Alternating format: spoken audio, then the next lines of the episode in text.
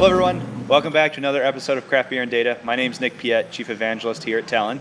I'm Mark Balkenende, Director of Technical Product Marketing here at Talon. And then we have Gabe from Twisted Pine Brewery, which is where we're at today.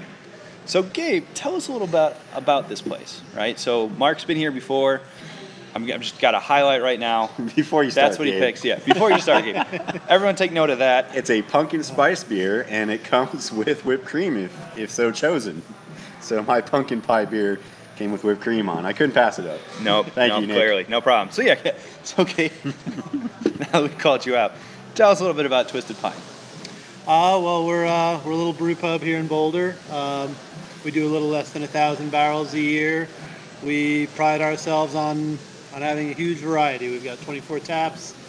We, uh, I mean, if you just look at the, the the beers in front of you, we've got, you know, we've got some weird stuff. We've got some pretty standard stuff. We uh, we like to we like to, to make unique beers. We like to be Okay, cool. One cool. of the out there breweries Right. So how did how did Twisted Pine start? Right, it's an interesting history as I was kind of reviewing. Like, you know, uh, one of the real big brewers of the day kind of started it and sold it, and you guys kind of merged. So, how did, what's the history of Twisted Pine? Yeah, Twisted Pine actually goes back to 1995 uh, with Gordon Knight, one of the, you know, one of the local beer legends in in the, the Denver Boulder area, and uh, our current owner Bob Bale Yep. uh, purchased it from him.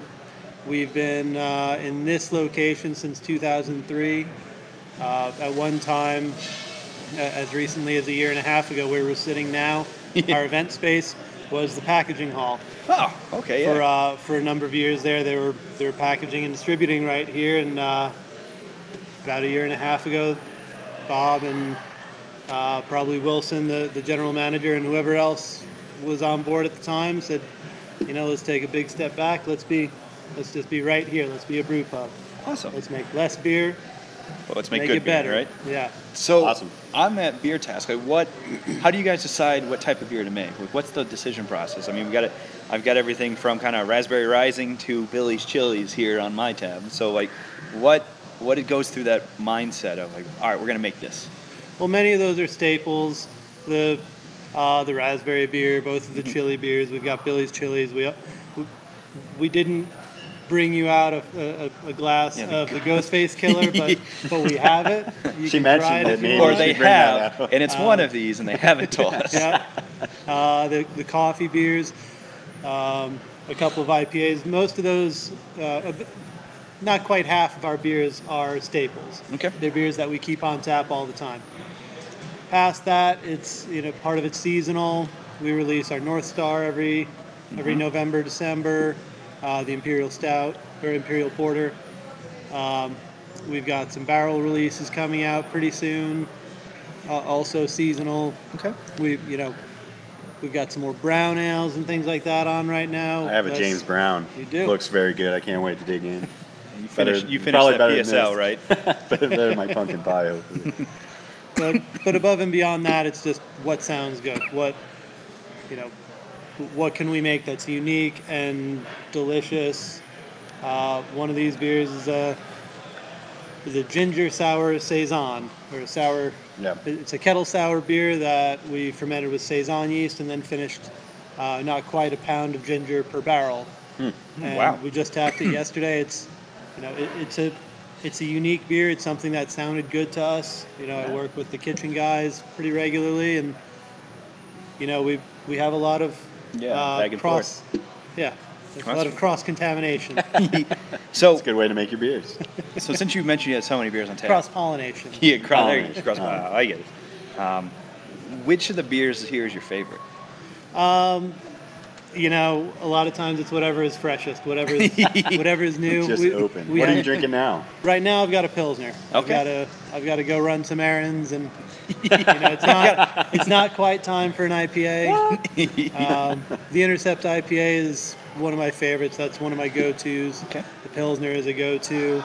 Uh, I'm gonna drink a lot of the ginger, uh, the, the sour ginger saison, for for the next couple weeks until probably until we roll out our cherry sour. Excellent. uh, that'll be a good one, Cherry yeah. sour. You know, it's A lot of it's a lot of it's what's new, what's freshest. I think I know I'm getting Nick for Christmas. There you go. There you go. Cherry sours. Oh, I appreciate All right. it, Mark. All right. Mark, do you have more questions for him? No, it's uh, very good. Actually, you have award-winning beer on here. I don't think we mentioned. No, yet. that's true. Yeah. So Great American Beer Fest was just last October, right? Yep. And you guys came away with an award. Yeah, we took uh, silver medal in session IPA Yeah. for our patio pounder. Excellent, which is Yes. on mine, and I will be Yeah. enjoying that. Yeah. Maybe that's what I'll do my uh, big data chug on. Oh, there you go. That's you know, a good one. You should probably sip that. It's probably worth it. You, It's uh, got to teach you. Pretty sure I can get another one, Nick. that's Uh, a chuggable beer. It's not. yeah. We don't. We don't encourage people to come in and chug our beer I necessarily. don't either, but uh, it's a but- lower. It's a lower uh, bitterness beer. It's Ooh, all right. um, but you know, it's about four, four and a half percent, four, four seven. okay. Uh, loads of late hop, loads of dry hopping. So it's really bright and and fresh and excellent. also not too mouth puckering or too uh, too boozy. I don't encourage pounding beers either, but Nick always wants to try to beat me. So But pound is in the, the name in the of name, the beer. so it seems Right. like a good one It's- for it. yeah. It's a good candidate. So thank you. Yeah. Gabe, it's been a pleasure. Thank you for talking to us today My about the beers here. Thanks for Um, coming out. Of course, yeah. Thank you. Well, that was a great conversation with Gabe, head brewer here at Twisted Pine. My name's Nick Piet, I'm Mark Balkenende. and uh, with another. Let's continue on with another episode of Craft Beer and Data. Yeah, it has been a while, Mark, and It has. we were kind of talking about this before we started the show. Um, we have been traveling, right? Mostly you, Nick. Yep. Me a little bit. Yeah, I know. Uh, and you sure like to call me out on social media. So if you're I following do. our Twitter accounts, then you probably have seen. It's most fun. it is. Um, Although, no, although I was just in California doing a live podcast, which was fun. with, that's uh, true. with the uh, tweet uh, with the uh, uh, Enterprise of the Week series, so that was fun. That was Yeah. a good time. So check me out there. Yeah, that was good. We'll put it in the uh, the comment section of this one so that you can look at it as well. Uh, and certainly, it's always good to get the uh, word out about the craft beer and data series, as well as more like what enterprise data is going on. I did mention it in there. Good. Ah, perfect. Perfect. so hey, check us out there. um, so, yeah. So today we wanted to talk about kind of the, the a couple shifts in the industry. Right. It's kind of on the same level as like Pepsi and Coke or IPAs and not IPAs, but really batch or Versus streaming, streaming. right? Versus or, or yeah. or real time, or Yeah. whatever you want to call it, or near real time. Because Well- is it ever real time? We'll, we'll No, get it's into always that, near right? real time. I don't know. Yeah. No, but but, I- first, Nick, yes. I know you had a big milkshake right before this. yes, this. I did. I know. I was not excuses, excuses, but we must continue the big, big, big data beer chug. planning. Yeah. I know. I know. If I haven't lost enough already, I might as well lose another. All right. So who's this going out to, Mark? Well, where are you going next week, Nick? Should we get a shout out to, to our partners there? Yeah. Yep. So I'm heading off to reInvent next week. So we'll give this shout out to Amazon and the AWS cloud. So Excellent cloud service.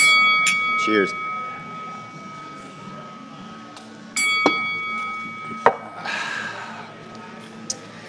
Don't think we need a judge for that one. nope, we don't. Do we need to pause the recording though? Nope. Milkshake will be fine. Awesome. Ugh. All right, so thank you, Twisted Pine, for hosting us today, and great beers in front of us. But let's get down to Yeah. the topic, Right, The topic at hand. Batch versus streaming.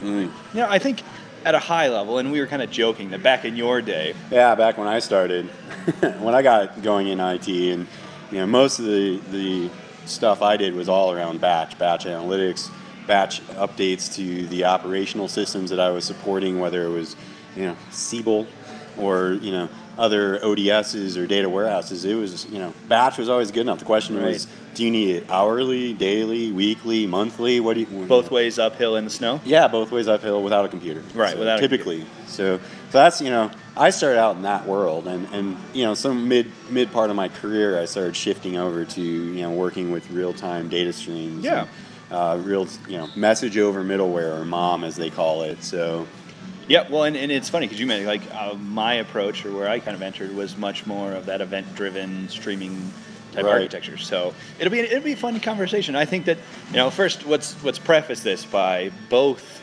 are still very utilized within the industry. Uh, very relevant by all means. Right.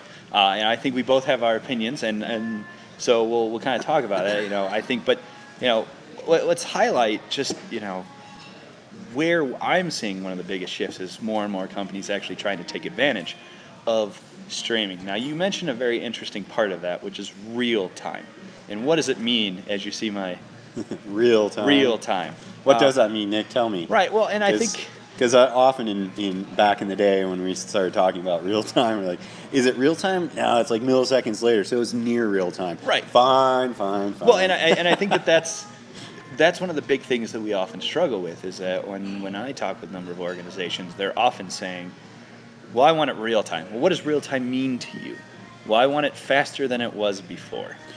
Right. What was it before? Right, exactly. Every And- hour, every five minutes. what do you and, want? And I think to your point, it is not necessarily a conversation of real time, but near real time, or rather, how much time from the event creation to the actual event processing. What'd you say? Event? Event creation, Ah, right, or data So- creation, if you will, um, to Which- the processing time. which brings up another great topic: is what is you know how do you do real time? and what's what's the trigger for the real time? Are you doing you know change data capture or CDC, or are you doing event right, driven change?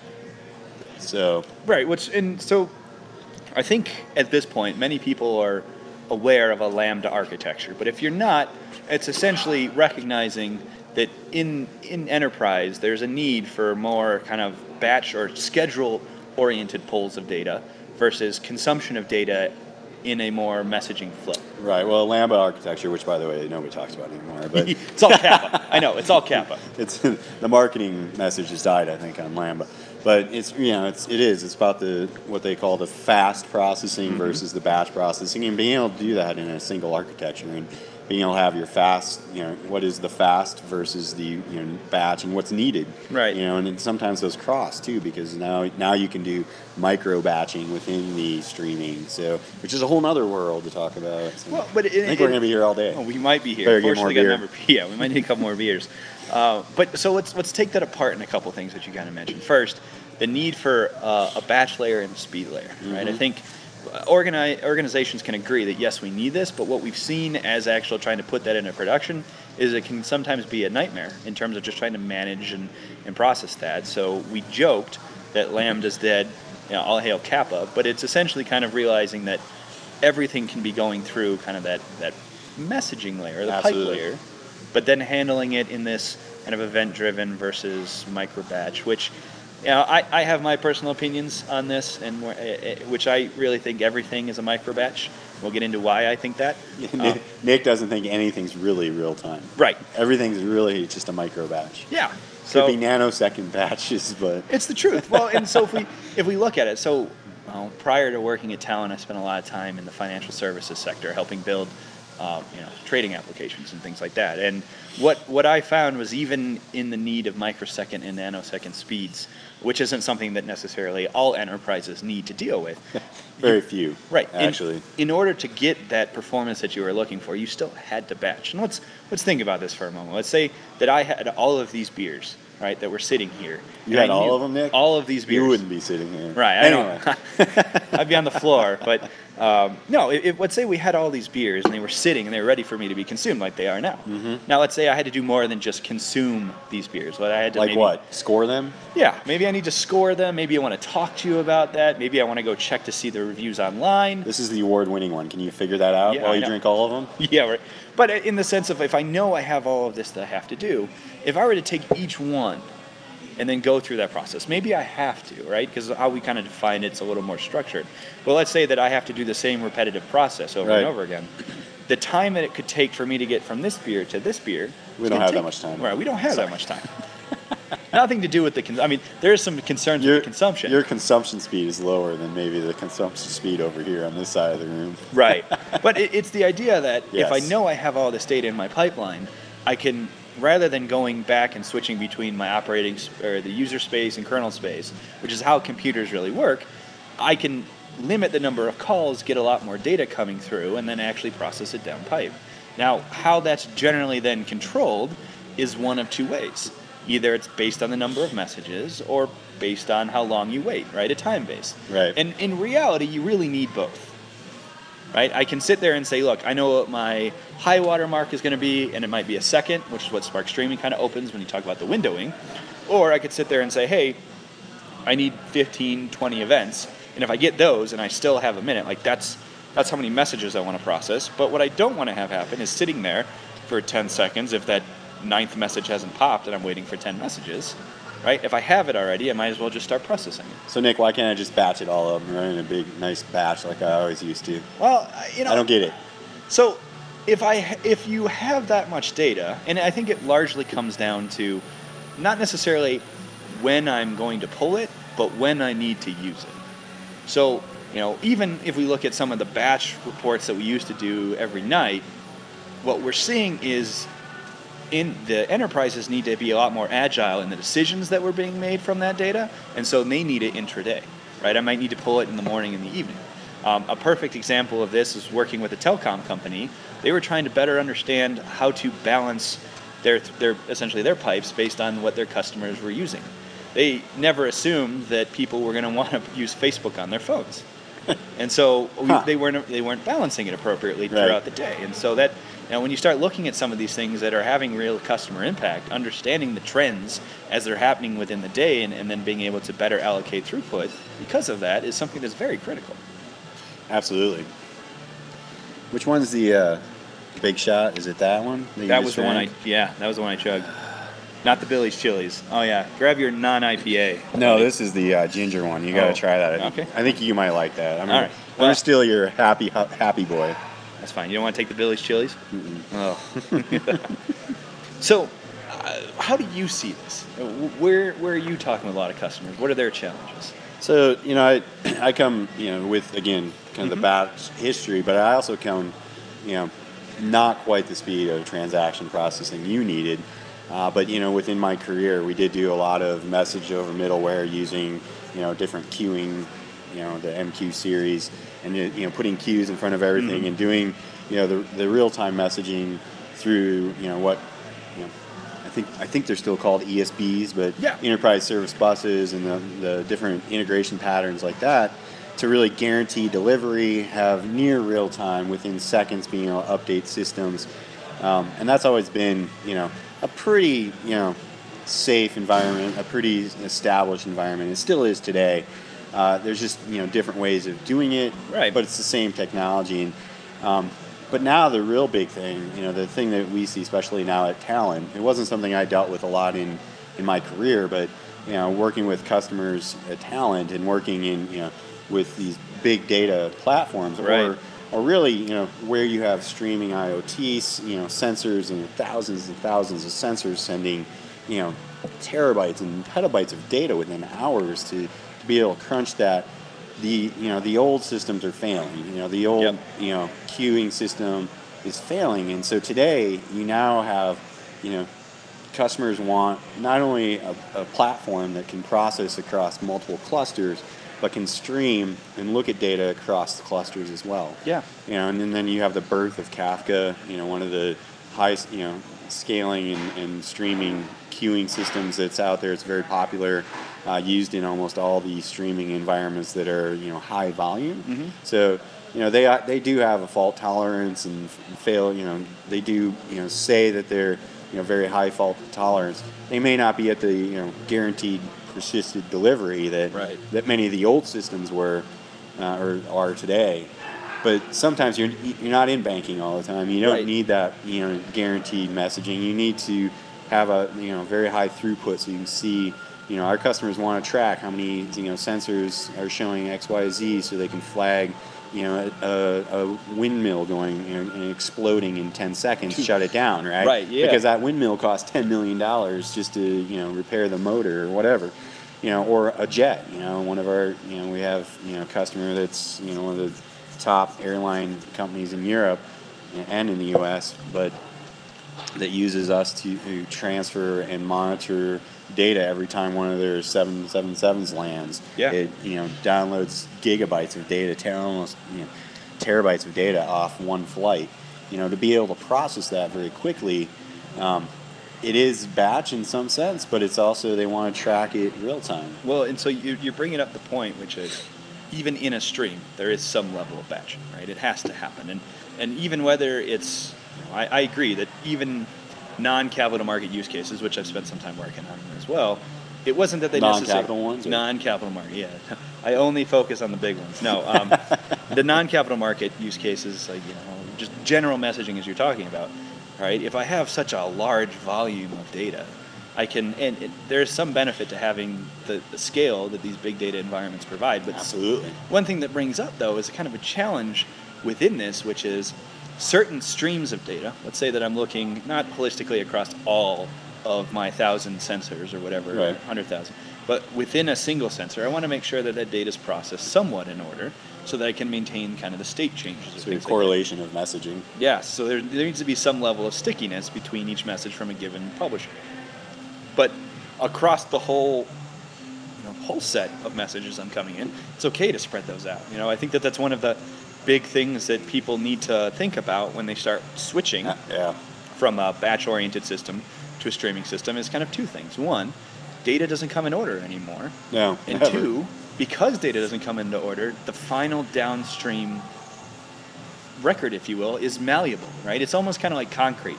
It's not, you know, do you want it fast drying concrete? Do you want it slow drying? It's, it's going to take a bit before you, you can. Depends on the project, Nick. Exactly. Exactly. But you know, understanding that hey, data's going to be coming out of order. It might not necessarily reflect the final state for uh, you know maybe 10, 15 seconds after when I expected it to. That's still fine, right? I think that's Absolutely. a big, you know, Yeah. big concern. Yeah, and you know, so micro batching within streams has become you know pretty important too. So, Yep. you know, and then actually applying you know some of the simple machine learning you know algorithms against those micro batches even. So, you know, the next product offer is an example where you know I'm clicking, click, click, clicking on websites. You know, they're not taking one click or one move um, from one page to another or viewing over one thing. They're going to take 10 of my clicks or 10 of my browsing Right. movements in consideration before they consider that next recommendation. Same with like the sensor concept. You're going to take, you know, you're not going to take the first, you know, thing that comes from a sensor, the first warning of a vibration or a heat sensor Right. or whatever for your sensors. You're going to take them together, and you may want to take them within, you know, 10 seconds or 20 seconds, and figure out are all these events together? Right, the Is that the prediction of, of a bigger event that's going to about to happen? Um, so you know, having the ability to do that and having platforms that can do that today, more readily available to you know, Yes. the average enterprise, the average customer out there is, is huge. You know, because ten years ago, only the, the big guys, the, you know, the special guys were doing, you know, with the really big deep pockets and the awesome technologies could do it. Now you can go out and get Spark and machine learning and you know do different algorithms all on your own. You don't need to be an expert either. Right. I mean, it's very easy to get an IoT device. Even I could do it. Yeah.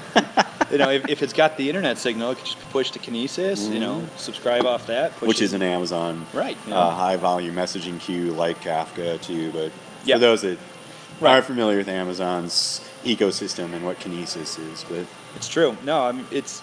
It, you brought up a very interesting point that I like to highlight, which is the. You know, oftentimes we see a lot of event-driven architectures trying to be used to act, react, and respond in those types of situations. And one of the big things you kind of brought up is like, what happens if this event may be out of order, but it indicates a bigger problem? One of the the big challenges I see a lot of enterprises trying to solve is for the event that just came in. Was that the canary in the coal mine, or was it a red herring? Right. And- good analogy, Nick. Yeah. Yeah. Totally though. I appreciate that. Every now and then I come up with a good one, Mark. Uh, yeah.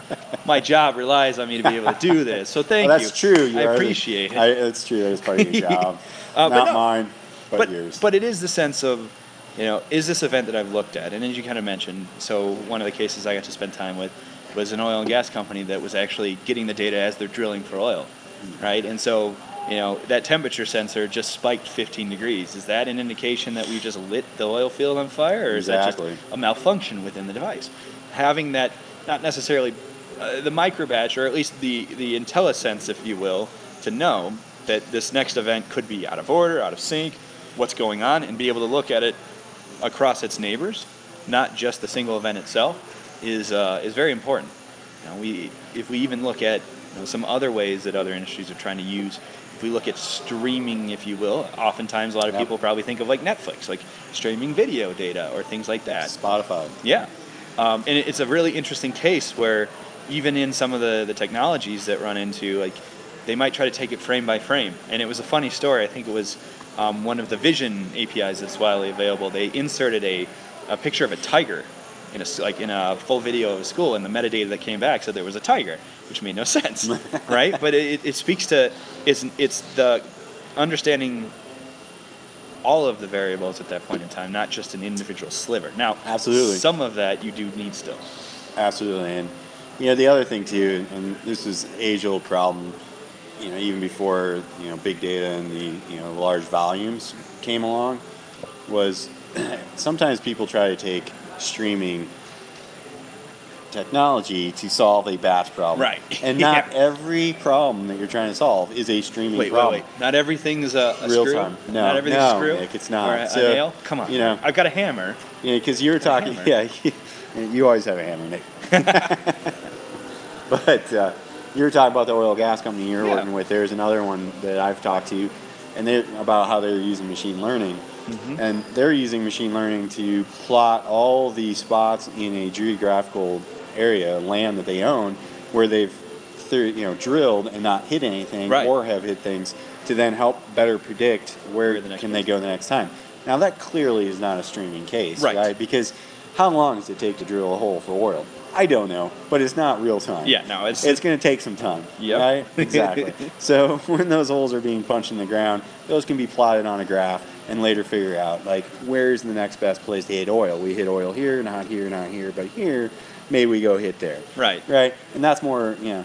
So again, it's always been that problem where, you know, even back when, you know, my early days at the pharma company I worked at, I would run into people trying to use some of the uh, ESBs to do file processing. Why, why are you doing large file processing with your ESB technology? That's horrible. Yeah, it's really slow. No wonder, because it's not made to process a massive file. Right. Right? It's made to, to process a, a small chunk of data at a time versus, hey, you have large chunk of data that you don't really need to process immediately, then send it through here. If you do, you could still do batch in maybe a different environment like Spark. And, and it speaks to what you were just talking about. The file represents everything that that, that process needed to run within that event, if you will. The file was. Right. It's not you can split it apart into like I'm going to take the top metal and then I'm going to give it to three different people and figure out what the, what's going on. But it, it, it talks to another key Which, piece. by the way, sometimes you can. If it's like Right. a big XML Well, or yeah. JSON file, you yeah, if there's But- some uh, higher. But in this case, it was just batch Right. files, and they're trying to process with an ESB, for God's sake. Right, Anyway. but it well, but it speaks to another architectural con, uh, decision that you have to make, which is when I look at the data that's coming through, how much of those individual messages, if you will, combine to to really provide that insight, and can I actually split it apart, right? So That's that's a very important part. So, you know, if we if we do uh, like a recap on just the technologies, you know, you you have the traditional batch ETL, if you want to call it that, Yep. data pipelines where you're just processing chunks of data. Uh, you may be doing more, you know, predictive, reactive analytics. Uh, then you have real-time data or near real-time streaming data, however you want to call it Yep. that you can handle with your your traditional ESB and message over middleware technologies uh, with your queues and things like that that are more guaranteed. Yeah. You know, using use those for like the capital or non-capital And transaction-based systems, transaction-based systems. You have now the large-scale, you know, clustering queue systems like Kafka that handle your very large volume, very fast throughput scenarios in your your Hadoop and Spark and you know whatever Flink, whatever you want to use systems Right. to do the you know, the very large volume. So, you know, I, I hope out of you know, I hope today and this this Yeah. session that you're getting a good feel of what are the different technologies and when is it good to use one versus the other is really what I hope that we could you know get out you know our, our viewers could get out of this this session other than again I beat you in the big big data chug and uh, you know and twisted pine is a great brewery Yeah. so Well, I mean, it, it, it, I think the final piece of that is that when it, when you look at batch versus streaming, the jury's still out. It's not that it, it's it's not that you can pick one over the other. It's it's really use case specific. Yeah, I mean, you got to be smart about it. Just because you have a hammer doesn't mean that's the right tool for the job. Maybe you need a screwdriver or a drill. Right. Right. So, you know, I, which always drives me nuts when I, when I, you know, when I was, even when I was in IT and I worked in these companies, and people are you know no I only know I only know my ESB technology. Therefore, I'm going to solve all my problems. I'm just going to make a data service for that, and we're going to chunk through that million records with my data service. Hey, good luck. Yeah, good luck with that. Versus, you know what? You know, my point of sale system has you know transactions coming in. I need to look up data over here. Great. You need an API. You need a service. You need a message bus. You need these mm-hmm. things. Perfect. You know, or hey, I got 10,000 sensors coming in with data, and how do I handle that? You know, within you know 30 minutes, I got gigabytes of data streaming into my my database or into my system. How do I handle that? Exactly. Right? No, So- you're dead on. there's clearly different tools and different technologies to be used, and you should really look into you know what is your use case Yep. because clearly you should know that. Right.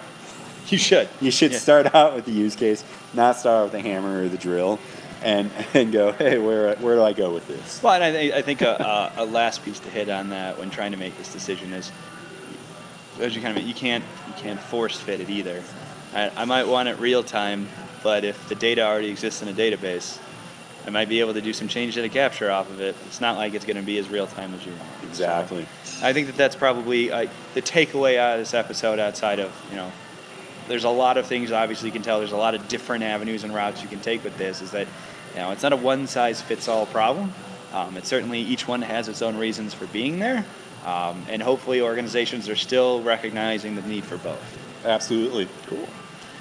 So, you know, this is where we normally sign off. Um, as you can see, Mark has destroyed me on the beers today. Um, I will admit Cheers, defeat. Nick. Yeah, cheers on that. Yeah, this was a fun one. Yeah, right. We didn't talk about this one much. Yeah, yeah. Well, we didn't, though. Uh, again, highlighting Mark having whipped cream in his beer. Yeah, this is a pumpkin pie beer with whipped cream on top. It was. Yeah, I'm sorry. We, The- you know, if you really want it, we could have stopped at Starbucks. You could have had your spiced I latte, and yeah, we that would have been nice. Right. Been nice. so, Yeah, no. uh, the whipped cream kind of ruined it. yeah, yeah, But hey, they offered it. It sounded good. yeah. No, I, I think it's it's been great. Again, everyone at Twisted Pine Brewery, thank you for letting us record this episode. Uh, my name is Nick Piet, I'm Mark Balkenende. and we'll catch you next time.